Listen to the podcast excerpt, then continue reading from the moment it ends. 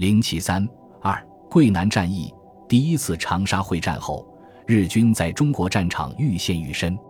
为切断中国通往安南的国际补给线，同时在中国军队防守薄弱的桂南和粤西江以南地区取得进展。日本大本营于一九三九年十月十四日下令攻占桂南。十月十九日，中国派遣军总司令官正式向第二十一军下达作战命令，作战方针定为攻占南宁及附近各要地，切断中方通向南宁的联络补给干线。日方参战兵力包括第五师团、台湾混成旅团、海军第五舰队、海军第三联合航空队及其他配合部队。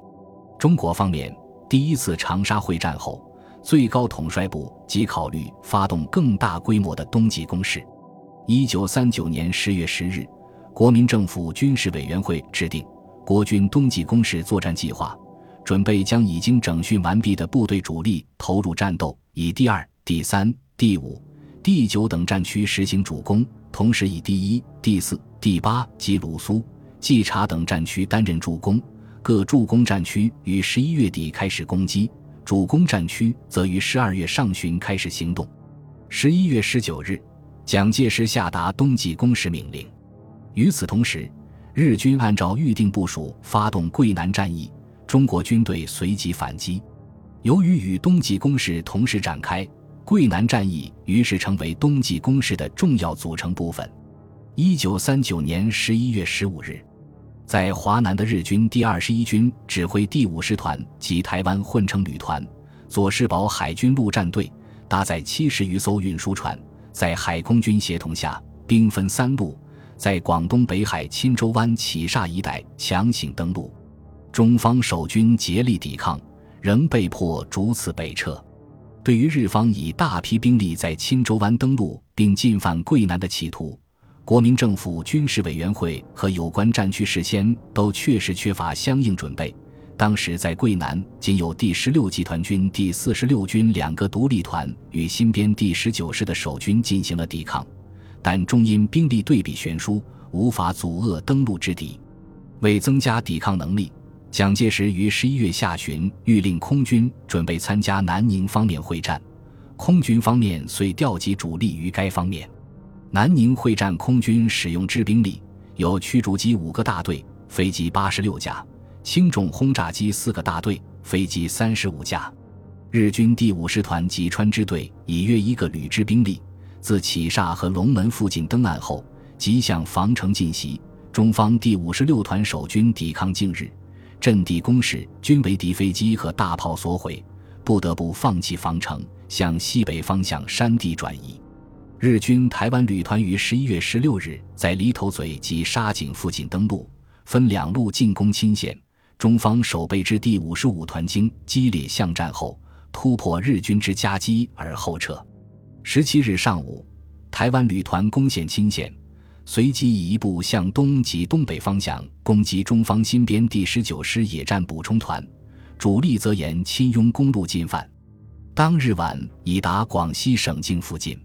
另外，日军中村支队约一个旅团兵力乘汽艇肃清，防歼之于洪江之上，于十六日晚抵黄屋屯登岸及北进小董一带。鉴于日军兵力占优且推进颇速，中方第四十六军除电请龙州的教导总队速抵上司外，令第一七五师的三个团赶赴内乡附近集结，意在小董、大塘间分两路夹击日军。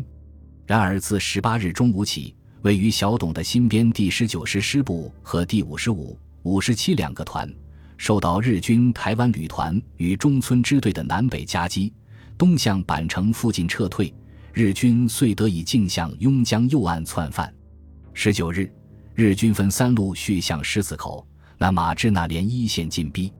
根据桂林行营的命令，第五、三十六、九十九三个军上再向南宁、宜山、柳州一带挺进。由第一三五师负责南宁之防务，第一七零师渡过邕江左岸，集结于剪刀墟和二塘附近。新编第十九师及一七五师在那楼一带正面迎击来犯之敌，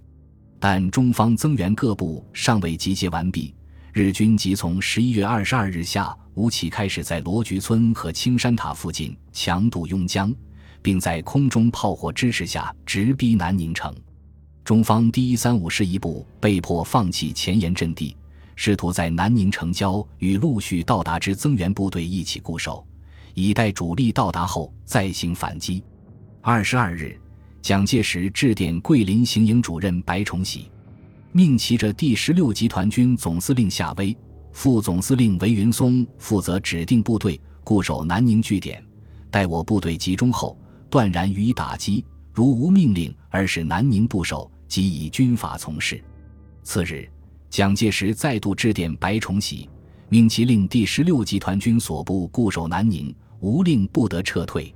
从二十四日晨起，中方各部在南宁城外以及二塘。凤山等处曾数度击退日军的进攻，至当日下午，南宁城郊阵地多为日军攻陷，敌从东北、南、西北三面对南宁城形成围攻之势。同时，蒋介石急调第五军杜聿明部驰援南宁，由于受交通条件所限，援军进展迟缓，日军则继续猛攻南宁城。最后，中方守城之第四零五。四零四团冲出重围，南宁遂告失陷。日军占领南宁后，一路攻占龙州及镇南关，切断由龙州经镇南关通往越南之路线。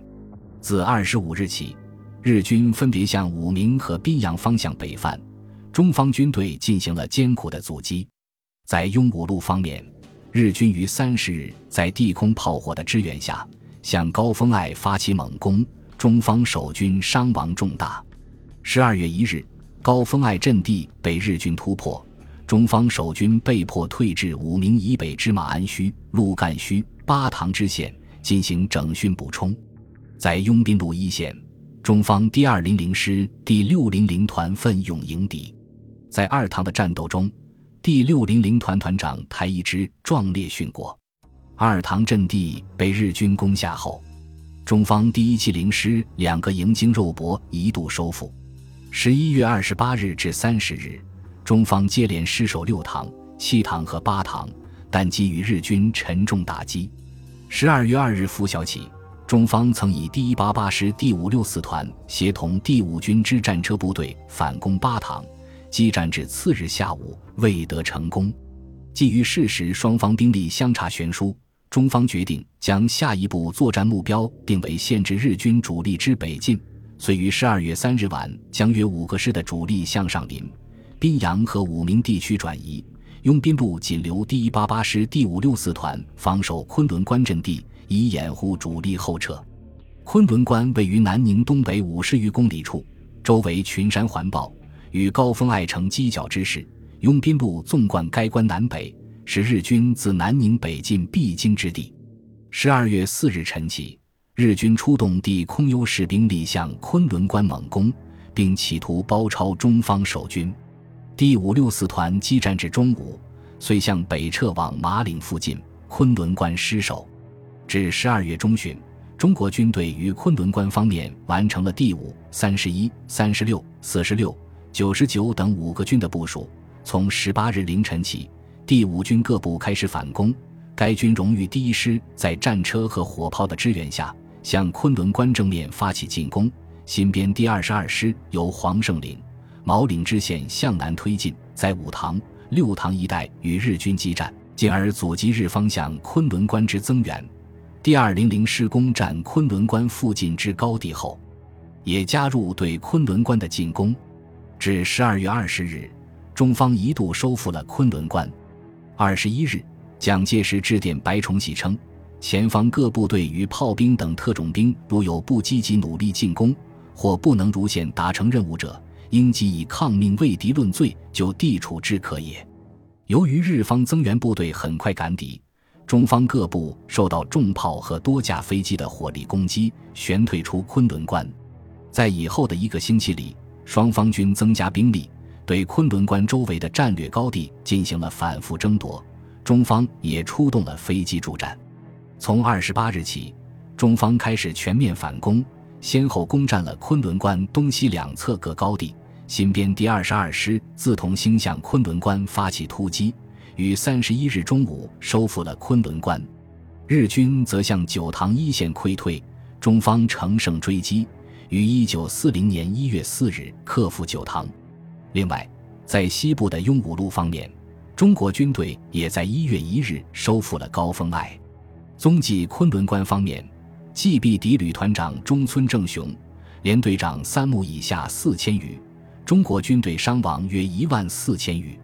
至一月十六日，日军伤亡八千一百余人，中方军队伤亡已达两万三千余人。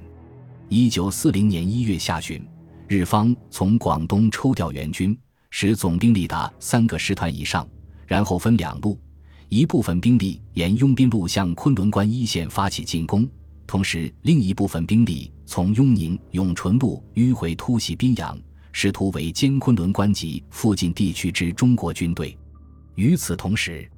日方出动大批飞机进行狂轰滥炸，一度使中方各部与第三十八集团军总司令部间的联络中断。在与日军苦战数日后，中国军队终因补给断绝，只得在二月二日、三日先后弃守宾阳和昆仑关。至二月八日。日军又接连占领了上林和武鸣等处，中方待增援部队到达后，立即进行反击，复于二月中旬收复宾阳、武鸣和上林。一九四零年二月下旬，中国军队发起大规模反击，二十四日收复昆仑关、宾阳，日军也撤回南宁。桂南会战初战失利，昆仑关一役战事无比激烈，中方部队代价惨重。而宾阳一役，中国军队更是在数量占优的情况下败于日军。对于一九四零年一月底二月初桂南作战的失利，蒋介石极度不满，曾在二月三日所记上星期反省录中写道：“本周桂南失败，遗主将疏忽大意，处置不当，乃至被为隔绝，纷乱无序，此为开战以来最可耻之丑事。”一九四零年二月二十二日至二十五日。军事委员会在广西柳州召集第四战区军官开军事会议，检讨桂南战役的作战经过，吸取失败的教训，决定今后的改进办法。会上，蒋介石要求各将领认真总结，改过缺点，补过图功，奋发自强。会后，军事委员会对相关将领做了赏罚，其中，桂林行营主任白崇禧和政治部长陈诚被降级。第四战区司令长官张发奎被记过，第三十七、三十八集团军被取消番号，两集团军总司令叶兆、徐廷瑶以及第三十六军和九十九军的军长、第四十九师和一六零师的师长等均被撤职查办。至一九四零年九月，法国同意日军派兵进驻越南北部，日军遂得以从越南直接截断中国的西南国际交通线。这样，继续直接占领南宁的意义减少。十月底、十一月初，日军陆续退出南宁，中国军队乘势收复了南宁以及龙州、平乡、钦州、防城等地。至此，桂南地区全部收复。本集播放完毕，感谢您的收听，喜欢请订阅加关注，主页有更多精彩内容。